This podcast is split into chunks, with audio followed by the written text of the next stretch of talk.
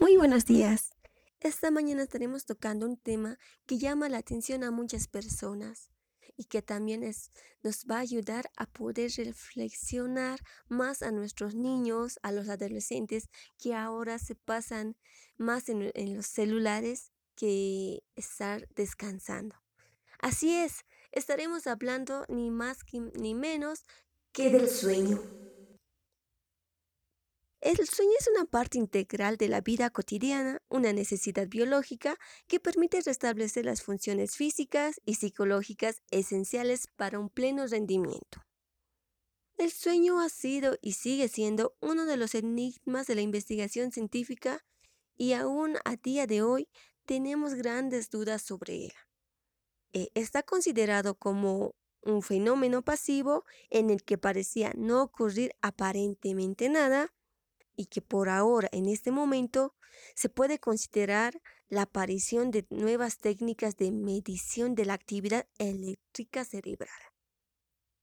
Un estado de conciencia dinámico en, en, que podemos llegar a tener una actividad cerebral tan activa como en la vigilia en el que ocurren grandes modificaciones del funcionamiento del organismo, cambios en la presión arterial, la frecuencia cardíaca y respiratoria la temperatura corporal, la secreción hormonal, entre otras enfermedades. ¿Y por qué no preguntarnos? Cada noche, mientras dormimos, pasamos por diferentes fases o estadios de sueño que se suceden como un patrón repetitivo a lo largo de cuatro o seis ciclos de sueños durante toda la noche. Todos estos eh, estudios incluyen en dos grandes fases del sueño, con grandes diferencias en cuanto a actividad muscular, cerebral y movimientos oculares. Tal vez en este tiempo los jóvenes, los niños están más, como lo decíamos a un principio, con la tecnología, los celulares, entreteniéndose con los nuevos juegos cibernéticos. Vemos que mayormente los niños y los adolescentes se desvelan eh, los varios días para estar en competencia en estos juegos y poder así tener un triunfo. No decimos que es malo, pero sale aquí una pregunta que llamaría la atención a mucho. ¿Por qué tenemos que dormir? Bueno, para lo vamos a decir en palabras resumidas. Tenemos que dormir para poder estar despiertos por el día y que precisamente estamos despiertos y activos durante el día necesitaríamos dormir. El sueño es una necesidad básica del organismo y su satisfacción nos permite la supervivencia. Todo lo que pasa en el cuerpo humano guarda un equilibrio y si falta este equilibrio, el organismo tratará por todos los medios de volver a recuperarlo. Los experimentos de privación de sueño se han comprometido en cuanto se elimina la completamente. Los científicos mencionan que si un organismo no puede dormir, definitivamente ya está llegando a la muerte.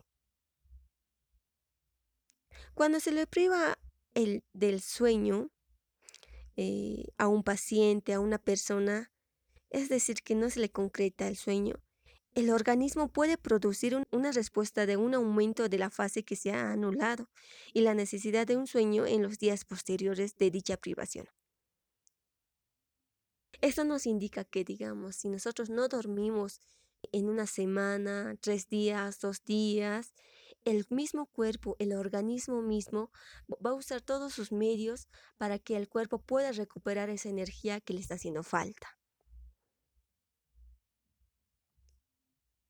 A medida que aumenta la supresión de sueño, vemos cómo se produce un claro deterioro en el funcionamiento diurno. Se produce una disminución del rendimiento intelectual, con dificultades de concentración, utilización de la memoria, así como la capacidad de abstracción y razonamiento lógico. También otro de los factores que influyen son los reflejos, produce un aumento del tiempo necesario para reaccionar a un estímulo, tarda más,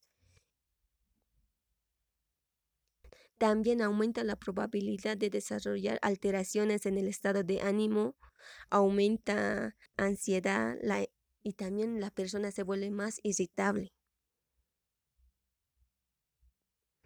Y otra pregunta que resalta, ¿cuántas horas debemos dormir por día?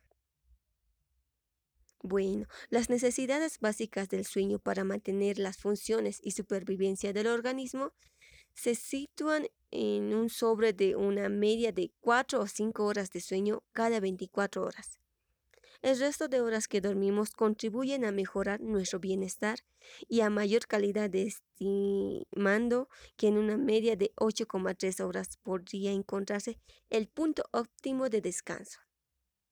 Así es, como lo escuchan, mayormente deberíamos estar descansando por día, cada noche, ocho horas, para que así nuestro organismo, nuestro cuerpo se sienta con todas las energías, no nos falte esas ganas de estar pensando, de estar analizando todo lo que hacemos en los estudios, poder conocer más gente y tampoco ser tan enojón, tan porque esto es lo que causa si no puedes estar descansando muy bien. Así que es que con esto hemos podido obtener un poco de información que nos dice que nosotros, mejor dicho, todo ser humano, tendría que tener un tiempo exacto para estar descansando.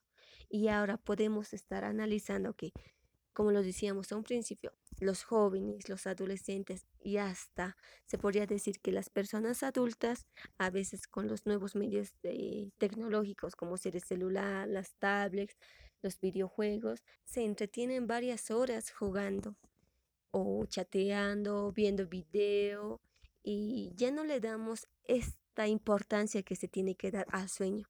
Tal vez decimos, otro día voy a dormir, voy a descansar, sin dormir estoy normal y no tenemos que dejar este tiempo de descansar a otro lado. Tenemos que saberle dar su importancia porque hemos visto que el sueño es muy importante para la salud de nuestro organismo, ya que esto influye en nuestra personalidad, en nuestro carácter, también influye en poner atención a los estudios y más que todo el sueño es una parte que te refleja.